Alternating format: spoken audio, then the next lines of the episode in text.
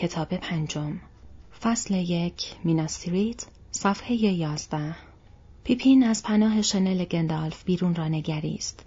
نمی‌دانست بیدار است یا باز خواب می‌بیند و هنوز در همان رویای شتابناکی سیر می کند که از هنگام شروع سفر سواره بزرگ او را به خود مشغول کرده بود.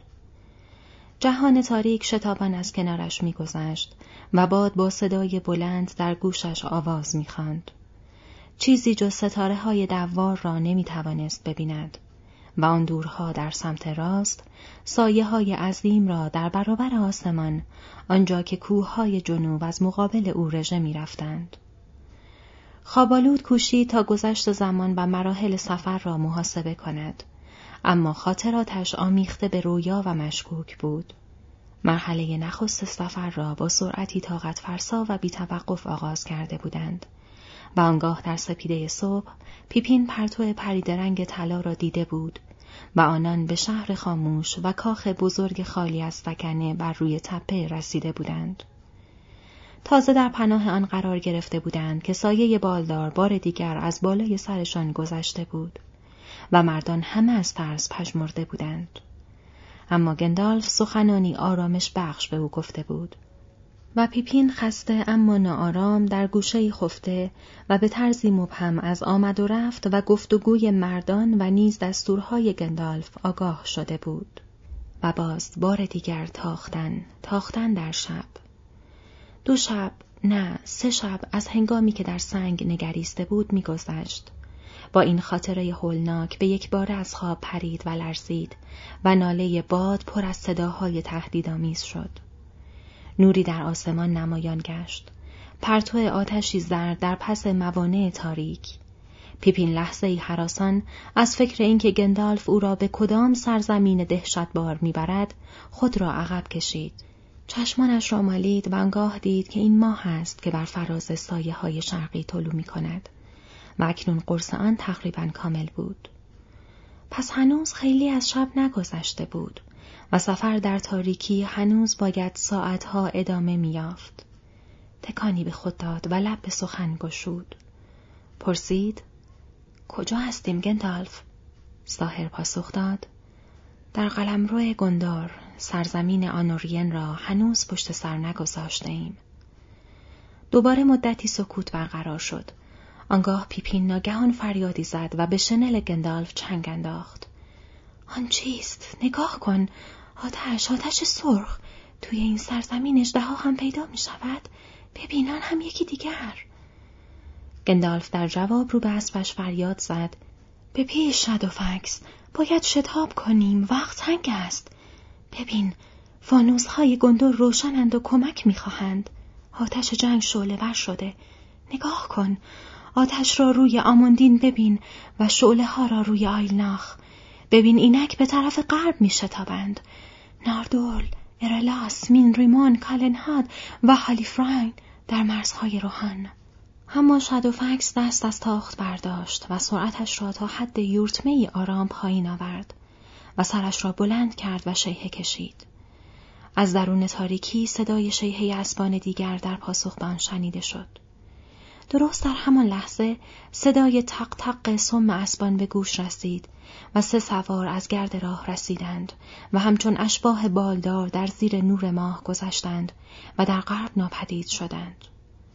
آنگاه شادوفکس دوباره بر سرعت خود افزود و از جا جست و شب همچون بادی قران بر سرش وزیدن گرفت. پیپین دوباره خوابالود شد و دیگر چندان توجهی به گفته های گندالف نکرد که از رسم و رسومات گندور برای او حرف می‌زد و اینکه چگونه فرمان روای شهر فانوسهایی را بر فراز تپه های دور افتاده در دو سوی دامنه رشته کوه بزرگ ساخته و پاسگاه هایی را در این نقاط دایر کرده است و اسبان تازه نفس را همیشه در آنجا آماده نگه می‌دارند تا چاپارهای او را به روحان در شمال یا به بلفالاس در جنوب برسانند. گفت الان زمان درازی از روشن شدن فانوس ها می گذرد و در گندور روزگار باستان نیازی به این چیزها نبود چون آنها هفت سنگ را داشتند. پیپین حراسان تکانی خورد. گندالف گفت دوباره بخواب و نگران نباش. چون تو هم قرار نیست مثل فردو به مردور بروی بلکه داری به میناستریت می‌روی و در این روزگار تو آنجا همانقدر در امانی که در جاهای دیگر اگر گندر سقوط کند یا حلقه به چنگ دشمن بیفتد آن وقت شایر هم ایمن نیست پیپین گفت حرف تو تسلیم نمی دهد. اما با وجود این خواب آهسته آهسته بر او چیره شد. آخرین چیز پیش از این که کاملا در خواب غرق شود یاد منظره قله های سفید و بلند بود که وقتی نور ماه در حال غروب بر آنها میتابید همچون جزیره های شناور بر روی ابرها می درخشیدند. اندیشید که فردو کجاست؟ آیا همکنون در مردور است یا مرده است؟ و نمی‌دانست که فردو از دست ها به همان ماه چشم دوخته است که پیش از فرارسیدن روز در پس گندور غروب می کرد. صفحه چهارده پیپین از صدای گفتگو بیدار شد. روزی دیگر بود برای اختفا و شب سفر گذشته بود. گرگومیش بود. سپیده سردبار دیگر بر سر دست بود و مه خاکستری سرد گردشان را گرفته بود. شادوفکس که بخار عرق از تنش برمیخواست ایستاد اما سرش را مقرور بالا گرفته بود و هیچ نشانی از خستگی در او دیده نمی‌شد. مردان بلند قامت بسیاری با شنلهای سنگین در کنار او ایستاده بودند و در پشت سرشان از میان مه دیواری سنگین نمودار بود. آنجا تا اندازه متروک به نظر می رسید اما از همکنون پیش از آن که شب کاملا بگذرد صدای کار و کوشش شتاب زده را می‌شد شنید. صدای کوبش پتک ها، قژقژ بیلچه ها و جیرجیر چرخ ها. مشعل ها و روشنایی ها اینجا و آنجا در مه پرتویی کدر داشتند. گندالف با مردانی که راه بر او بسته بودند سخن می گفت و پیپین وقتی گوش داد متوجه شد که موضوع گفتگوی ایشان خود اوست. فرمانده مردان گفت آری به راستی که تو را می‌شناسیم میتراندیر و تو اسم شب هفت دروازه را میدانی و معزونی که بگذری. اما ما دوست تو را نمی‌شناسیم مو دیگر چیست؟ از دورفهای کوهستان شمال است. دوست نداریم بیگانگان در این زمانه پا به این سرزمین بگذارند مگر آنکه مردان پرصلابت سلاح باشند که بتوان به عهد و کمک آنان اعتماد کرد گندالف گفت من خود در مقابل تخت دنتار زمانت او را خواهم کرد و اما تحور را نمی‌توان به قد و قامت سنجید. او نبردها و مخاطراتی را از سر گذرانده است که تو نگذرانده ای این گلد. هرچند که قامت تو دو برابر قامت اوست. و او اکنون از شبیخون به ایزنگارد برمیگردد. شبیخونی که ما خبر آن را آورده ایم. و او بسیار خسته است وگرنه بیدارش می‌کردم. نامش پرگرین است و آدم با شهامتی است. اینگلد با تردید پرسید آدم و دیگران خندیدند. پیپین فریاد زد آدم اکنون کاملا بیدار بود. آدم راستش نه من هابیت هستم و همانقدر که آدم هستم متحور هم هستم. فقط گاه و بیگاه آن هم موقعی که ضرورت اقتضا بکند نگذارید گندال فریبتان بدهد. این گلد گفت کسی که قهرمان است لاف به گذافه نمی‌زند. ولی هابیت چیست؟ گندالف پاسخ داد هافلینگ و با دیدن تعجب در شهره مردان اضافه کرد نه نه نه آنکه حدیثش بر سر زبان هاست. این که می‌بینید او نیست اما یکی از همنان اوست.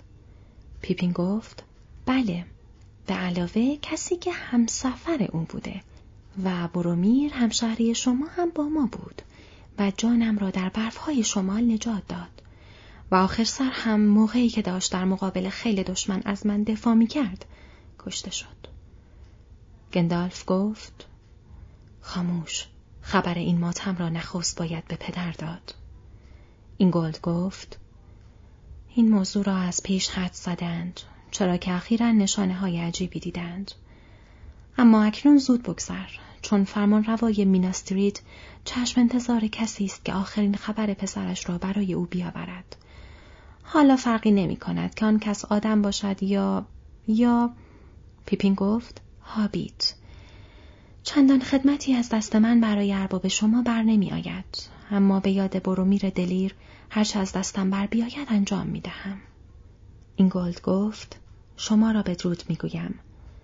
و مردان راه را برای شدوفکس باز کردند و او از دروازه باریک در دیوار وارد شد.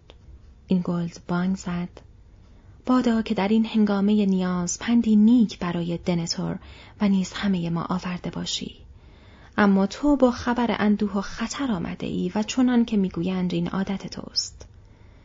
گندالف پاسخ داد زیرا من به ندرت می آیم و آن هم هنگامی که کمک مرا لازم دارند. اما در مورد پندم به شما می‌گویم که در تعمیر دیوار پلنور بیش از اندازه تأخیر کرده اید. اکنون شجاعت بهترین دفاع در طوفانی است که نزدیک می شود. شجاعت و امیدهایی از این دست که من آوردم. زیرا همه خبرهایی که میآورم شوم نیست. ولی بیلچه های خود را رها کنید و مشغول تیز کردن شمشیرهاتان شوید. این گلد گفت تا شب کار ما تمام خواهد شد. این آخرین بخش از دیوار است که در برابر دشمن از آن دفاع خواهد شد. کمتر از همه در معرض حمله قرار دارد. چون این دیوار مشرف به دوستان روحانی ماست. خبری از ایشان دارید؟ تصور می کنید به فراخان پاسخ خواهند داد؟ آری خواهند آمد. اما ایشان در پس پشت شما نبردهای بسیار کردند. از این پس نه این جاده و نه هیچ جاده دیگر ایمن نیست. هوشیار باشید. ولی اگر گندالف مرغ طوفان نبود، شاید به جای سواران روحان لشکری از خسم را می‌دیدید که از آنورین پیش می آمد. و هنوز هم احتمالش هست. شما را به درود می گویم. توصیه این است که چشم بر هم مگذارید. گندالف اکنون پا بر زمین های وسیع آن سوی راماس اخور گذاشت. مردان گندور دیوار بیرونی را چنین مینامیدند. دیواری که آن را پس از سقوط ایتیلین به زیر سایه دشمن با کوشش بسیار ساخته بودند. به طول ده فرسنگ یا بیشتر از دامنه کوه ها شروع می شد و به سوی آن باز می گشت و دشت های پلنور را در حصار خود جای می داد. زمین های زیبا و حاصلخیز شارستان روی شیب های بلند و پلکانی که تا سطوح پست آندوین پایین می آمد. دیوار در دورترین نقطه از دروازه عظیم شهر در شمال شرق چهار فرسنگ فاصله داشت و در آنجا از روی پشته اخمالود به زمینهای هموار و دراز کنار رودخانه مینگریست و مردان حصار را بلند و مستحکم ساخته بودند زیرا در آن نقطه جاده از گذرگاهی سنگ فرش و محصور در میان دیوار از گدارها و پلهای ازگیلیات می آمد و از دروازه محفوظ در میان برجهای مستحکم میگذشت. دیوار در نزدیکترین نقطه چیزی بیش از یک فرسنگ از شهر فاصله داشت و آن در جنوب شرق بود. آنجا اندوین در ایتیلین جنوبی با خمی باز پای تپه های امین آرنون را به سرعت دور می‌زد و به طرف غرب می‌رفت و دیوار بیرونی بر خود ساحل مشرف بود. و در پای دیوار باراندازها و اسکله های هارلوند قرار داشت. بارانداز برای قایقهایی که برخلاف جریان رود از های جنوبی می آمدند. شارستانی آباد بود با های زراعی گسترده و باغهای میوه بسیار و مزارعی با کوره های خشک کن رازک و انبار غله و آقل گوسفند و گاوداری و جویبارهای بسیار که قلقل زن از ارتفاعات سرسبز جاری می‌شد و به سوی اندوین پایین می آمد.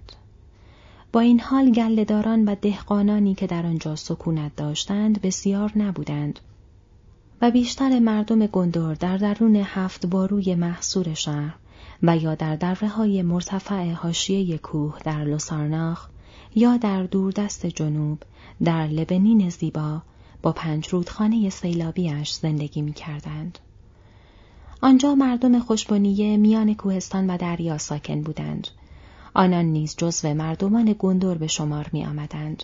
با این حال خونشان آمیخته بود و آدمهای کوتاه قامت و سیاه شرده بسیاری در میانشان یافت می‌شد که اجدادشان از مردمان فراموش شده بودند که در سالهای تاریک پیش از آمدن پادشاهان در سایه تپه ها سکونت داشتند. اما آن سو در طیول بزرگ بلفالاس امیر ایمراهیل که در دژ خود دل امروت واقع در کنار دریا اقامت داشت از نژادی والا بود و مردمان او بلند قامت و مغرور بودند و چشمانی به رنگ خاکستری دریا داشتند. اکنون گندالف مدتی بود اسب میراند که روشنایی روز در آسمان رو به افزایش گذاشت و پیپین قد راست کرد و بالا را نگریست. در سمت چپش دریایی از مه قرار داشت که بالا می‌رفت و به سایه حزن انگیز در شرق می پیوست. اما در سمت راست کوههای عظیم سر برافراشته بودند و رشته آنها که در غرب امتداد داشت به نحوی پرشیب و ناگهانی به انتها می رسید. تو گویی هنگامی که این زمین ها را شکل می‌دادند رودخانه از پشت صدی عظیم رها شده و در ری عظیم را در آنجا کنده بود. در ری که باید در روزگار آتی به میدان نبرد و مناقشه تبدیل می‌شد. و پیپین آنجا که کوههای سفید اردنیمرایز به پایان می رسید، همان گونه که گندالف نوید داده بود، توده تاریک کوه میندولوین را دید. سایه های ارغوانی سیر دره های مرتفعش را و سطح بلند آن در روز که روشناییش هر دم فزونی می گرفت، به سفیدی می گرایید و روی زانوی بیرون زده آن شهر محفوظ قرار گرفته بود. با دیوارهای هفتگانه سنگیش چنان مستحکم و باستانی که به بنای ساخته دست نمیمانست بلکه انگار قولان آن را از سنگهای زمین تراشیده بودند. پیپین همچنان که شگفت زده خیره مانده بود، رنگ دیوارها اندک اندک از خاکستری تیره به سفیدی گرایید و در پگاه اندکی به سرخی زد. خورشید ناگهان از سایه های شرق بالا آمد و تیر شعاعش که رها شد به سطح شرق خورد. آنگاه پیپین فریادی بلند کشید. چرا که برج اکتلیان بر فراز فوقانی ترین دیوار در برابر پس زمینه ای از آسمان درخشید. و همچون خوشه مربارید و نقره بلند و زیبا و شکیل سوسو زد و سر مناره های آن چنان برقی داشت که گویی آنها را از بلور تراشیده بودند. و پرچمهای سفید برج و باروها در برابر نسیم صبحگاهی باز شد و به احتزاز درآمد و او نوای واضحی را شنید که بلند و دوردست گویی از شیپورهای نقره‌ای برخاست. صفحه بیست گندالف و پرگرین زیر آفتاب طالع چنین به سوی دروازه بزرگ شهر مردمان گندر راندند. درهای آهنین آن در برابرشان چرخید و باز شد. مردان فریاد می‌زدند میترندیر میترندیر اکنون می‌دانیم که طوفان به راستی نزدیک است گندالف گفت طوفان بر فراز سر شماست. من سوار بر بلهای آن آمدم. بگذارید بگذارم. باید تا آنگاه که منصب کارگزاری فرمان روای شما دن پا برجاست به حضور او برسم. تقدیر هرچه باشد دوران گندری که می شناختید به سر آمده. بگذارید بگذارم. آنگاه مردان در برابر صدای آمرانه او عقب کشیدند و بیش از این از او پرسجو نکردند. اما همچنان شگفت زده به حابیتی که جلوی او نشسته بود و نیز اسبی که بر آن سوار بود مینگریستند. مردم شهر بسیار کم از اسب استفاده می کردند و به ندرت اسبی جز اسبان چاپارهای فرمان روا در شهر دیده می شد. می گفتند بیشک این یکی از توسنهای عظیم الجسه شاه روحان است. شاید روحیریم ها به سودی برای تقویت نیروهای ما بیایند. اما شادوفکس با مباهات از جاده پیچان بالا می‌رفت.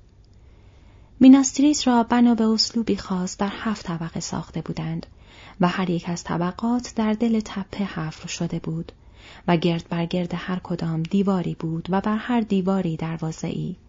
اما دروازه ها در یک راستا قرار نداشتند. دروازه بزرگ دیوار شهر در شرق میدان قرار داشت و بعدی ما بین شرق و جنوب و سومی ما بین شرق و شمال و به همین ترتیب پس و پیش قرار گرفته بود تا به بالا برسد. پس جاده سنگ فرش که به سوی ارگ بالا می رفت از روی دامنه تپه ابتدا به یک سو و سپس به سوی دیگر می پیچید.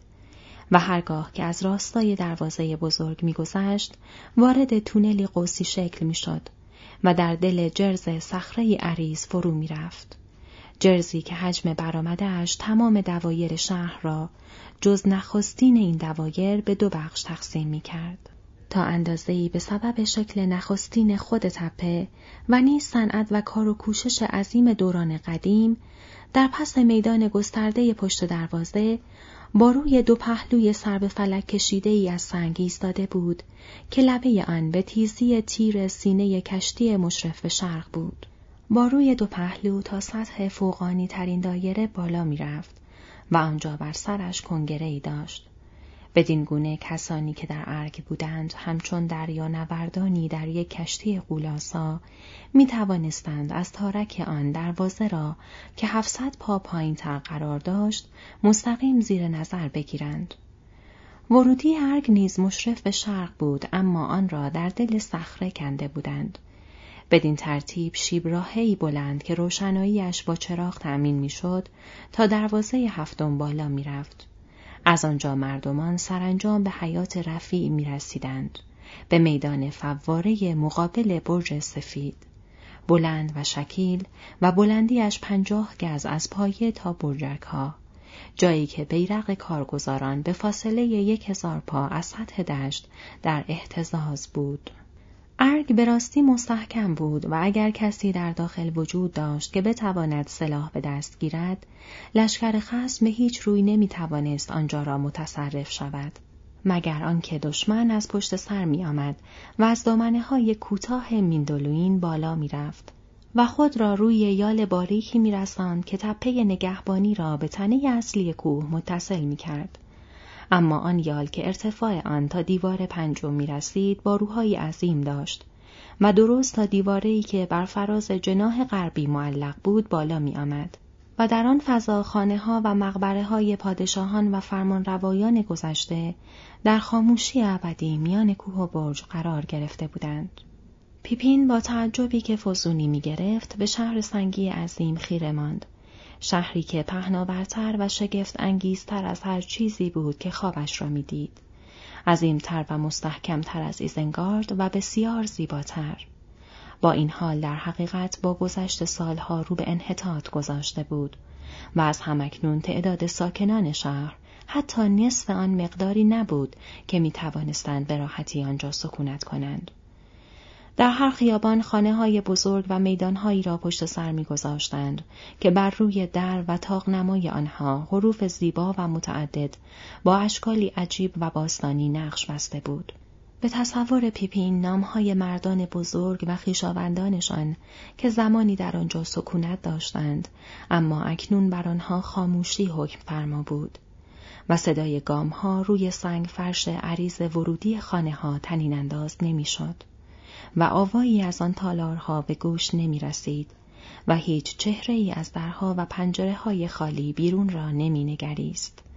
سرانجام از سایه بیرون آمدند و به هفتمین دروازه رسیدند و خورشید گرمی که آن سوی رودخانه در فضاهای بیدرخت ایتالین پیش پای فروردو میتابید اینجا بر روی دیوارهای سیغلی و ستونهای ریشهدار و تاجنمای بزرگ و قطاع کاکل آن که به شکل سری شاهوار و تاجدار حجاری شده بود درخشید. گندالف از اسب پایین آمد چرا که هیچ حسبی اجازه ورود به ارگ را نداشت و شدوفکس تن داد که با دستور ملایم اربابش او را از آنجا ببرند. نگهبانان دروازه ردای سیاه به تن داشتند و کلاه خودهاشان شکلی عجیب داشت. کلاه خودهای بلند و گونه پوشهای بلند چسبیده به صورت و بالای گونه پوشها بالهای سفید مرغان دریایی را نشانده بودند. اما خودها با برق نقره می درخشید چرا که آنها را از میتریل ساخته بودند. میتریلی که میراث شکوه روزگاران گذشته بود. روی بالا های سیاه درختی شکوفا به رنگ سفید برف در زیر تاجی نقره‌ای و ستاره‌ای چند وجه گلدوزی شده بود. این جامعه متحد و شکل کسانی بود که در خدمت وارثان الندیل بودند و جز نگهبانان ارگ در مقابل میدان فواره جایی که درخت سفید رسته بود دیگر کسی در گندور این جامعی به تن نمی کرد. صفحه 24 به نظر می رسید که خبر آمدن آنها پیش از خودشان به آنجا رسیده است و بلافاصله خاموش و بدون سوال و جواب پذیرفته شدند. گندالف به سرعت طول حیات سنگ فرش را پیمود.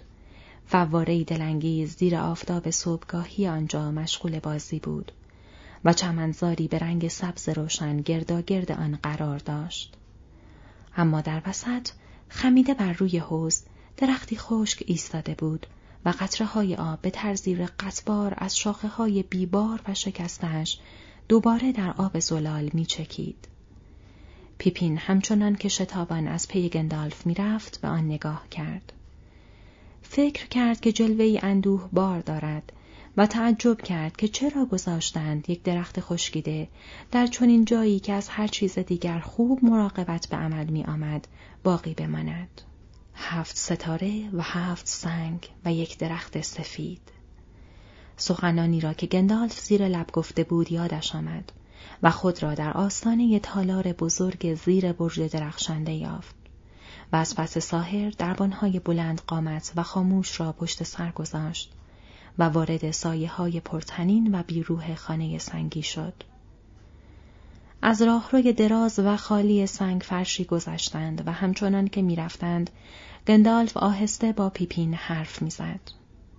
مراقب حرفهایت باش ارباب پرگرین. حالا وقت وقاحت های هابیتی نیست. تودن پیرمرد مهربانی است. اما دنتور جنمش متفاوت است. مغرور است و نکته سنج. مردی که تبار و قدرت او بسیار برجسته تر است. هرچند که او را شاه نمی‌خوانند. در هر حال او بیشتر با تو حرف خواهد زد. و بیشتر از تو پرسجو خواهد کرد. زیرا تو از پسر او برومیر گفتنی ها داری. برومیر را به شدت دوست داشت شاید بیش از اندازه. و شاید به این دلیل که آن دو شباهتی به هم نداشتند.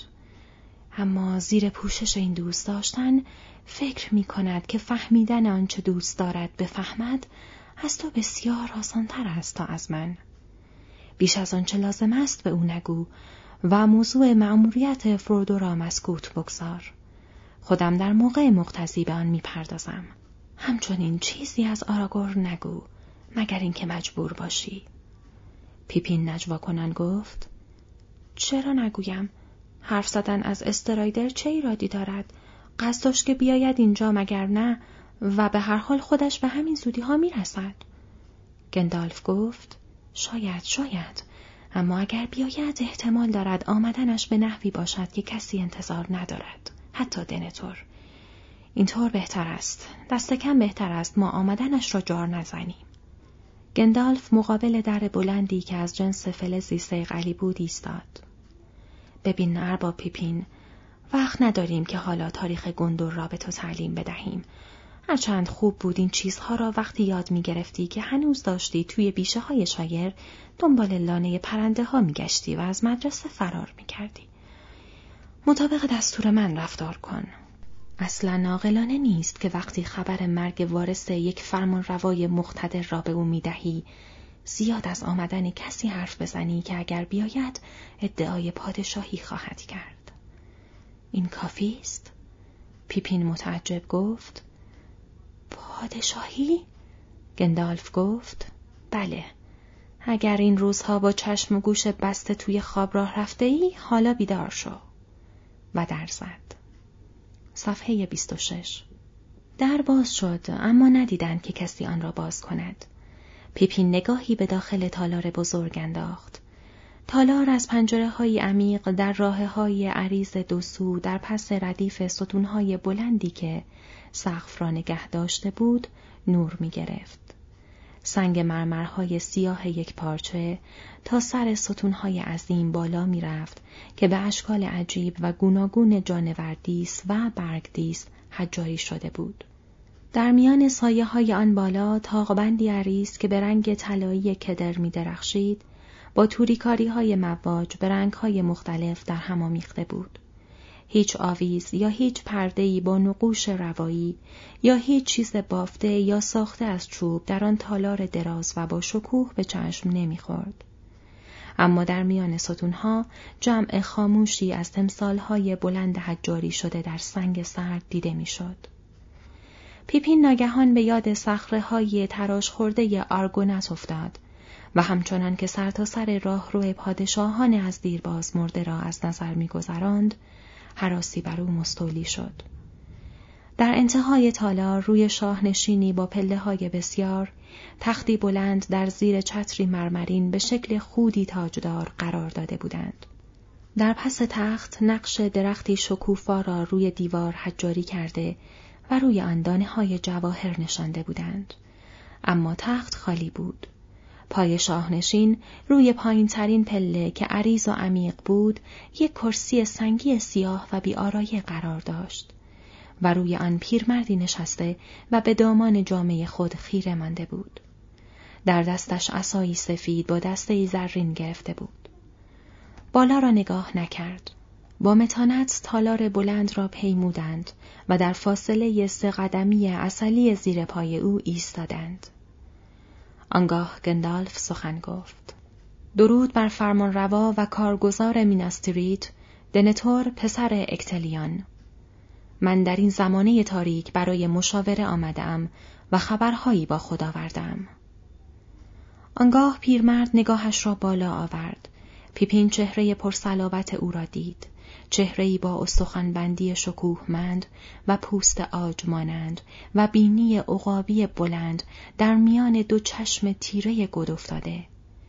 و این چهره چندان برومیر را در ذهن او تدایی نکرد که آراگورن را پیرمرد گفت به راستی که زمانه تاریکی است و میترندیر عادت تو این است که در چنین مواقعی بیایی اما اگرچه تمامی نشانه ها گواهی می دهد که تقدیر گندر نزدیک است اکنون آن ظلمت در نظر من بی اهمیت تر است از ظلمتی که گریبانگیر خود من است به من گفتند که تو یکی از کسانی را که مرگ پسرم را دیده با خدا ورده ای.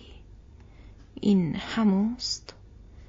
گندالف گفت هموست یکی از دو تن دیگری همراه تئودن اهل روحان است و ممکن است پس از این بیاید همانطور که شاهد هافلینگ هستند با این حال این همانی نیست که پیشگویی ها از او خبر دادند دنتور عبوس گفت با این حال هافلینگ است و من کمتر تا به تحمل شنیدن این نام را دارم. چرا که آن سخنان نفرین شده برای به درد سر انداختن مشاوران ما نازل شد و پسرم را در مأموریتی دیوان وار من جدا کرد و به سوی مرگ پیش برد. برو میر عزیزم ما اکنون سخت به تو نیاز داریم. فارامیر باید به جای او می‌رفت. گندالف گفت فارامیر می‌رفت. حال که داغداری پا از جاده انصاف بیرون منه. برومیر مأموریت را خود بر عهده گرفت و تا به تحمل این را نداشت که کسی دیگر عهدهدار این مأموریت شود او مردی خو گرفته به تحکم و ریاست بود و کسی که هرچه هوس می کرد به دست می آورد.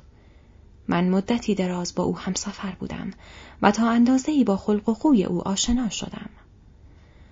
اما تو از مرگ او سخن می‌گویی خبر آن پیش از آمدن ما به تو رسیده است دنتور گفت این چیزی است که به من رسیده است.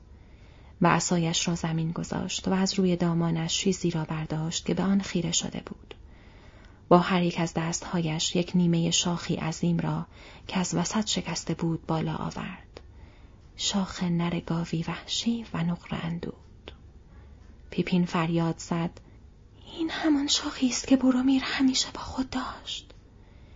دنتور گفت به راستی چنین است من نیز به نوبه خود زمانی آن را بر می داشتم و نیز تمامی پسران ارشد خاندان ما از گذشته دور از سالهای فراموش شده پیش از فتور پادشاهان از زمانی که بروندیل پدر ماردیل رمه وحشی آراو را در دشتهای دور دست رون شکار کرد.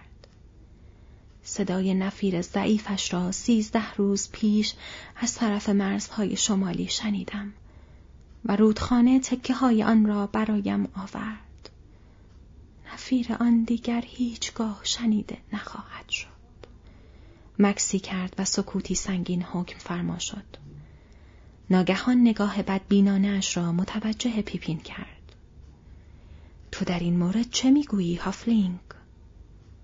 پیپین با لکنت گفت سیزده سیزده روز. بله فکر می کنم باید همینطور باشد.